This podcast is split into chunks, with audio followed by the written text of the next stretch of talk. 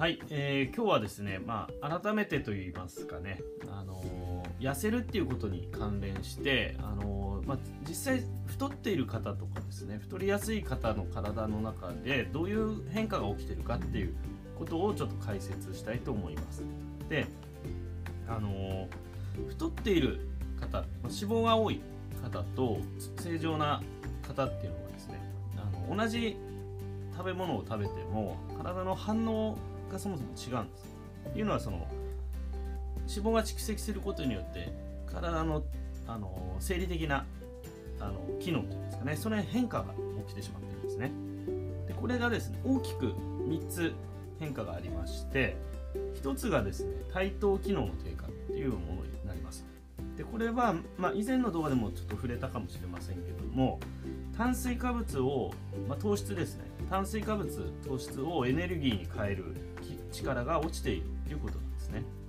まあ、糖の分解機能とも言ってもいいと思うんですけども、まあ、これをが低下するっていうことはあの糖糖炭水化物燃料なんですね。燃料をエネルギーに変えるんですけどもあのうまくエネルギー変わらないんですね。そうすると体の血中の糖っていうのが高い状態になってしまうんですね。でそうするとあの血糖値っていうのが結構不安定になるんですね。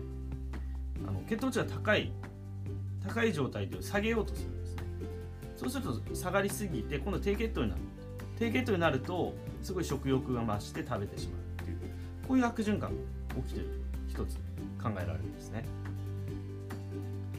でもう一つがですねあの腸内環境の悪化っていうのが言われてるんですね。であの腸内細菌のバランスですね、まあ、この辺はちょっとね一言で言い切れない部分なんですけどもざっとざっくり言って腸内細菌層の乱れって起きます。でそうするとこれもですねあの食欲のコントロール機能っていうのが低下してしまうんですね。あの自分が欲しいっていうよりもその腸内細菌の何て言うんですかね、まあ、餌になるものをま欲しくなってしまうっていうかねそういうようなあの影響と。いうの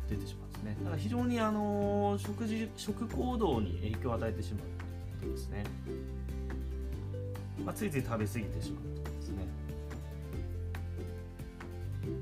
あとはですねあの代謝低下っていうことがあって、まあ、これはあの対等機能ともちょっと関連はするんですけどもあの脂肪が多いっていうことは、まあ、それを結構エネルギーにあのしている部分が多いんですね。で脂肪のエネルギー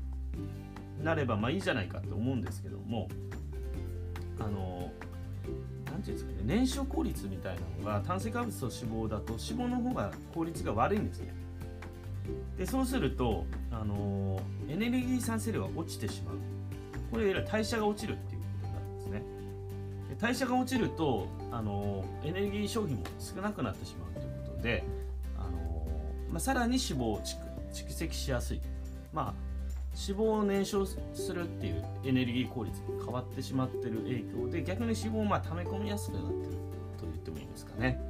ちょっとそういうようないくつかの悪循環、まあ、今3つ言ったのを揃ってしまうとねかなり良くないなってまあ聞いてるとねイメージつくと思うんですけども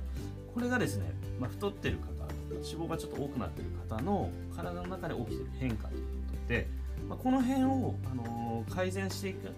必要があるんですね。ただの目先食べ物を減らすとか運動してもなかなか実は痩せないいの実はこの辺のポイントがあるっていうことですね、まあ、ちょっと生理学的な原理ということであの押さえていただければと思いますね。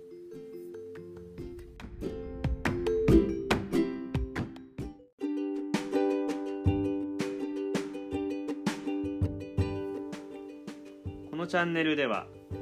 あなたが病院に頼りすぎることなく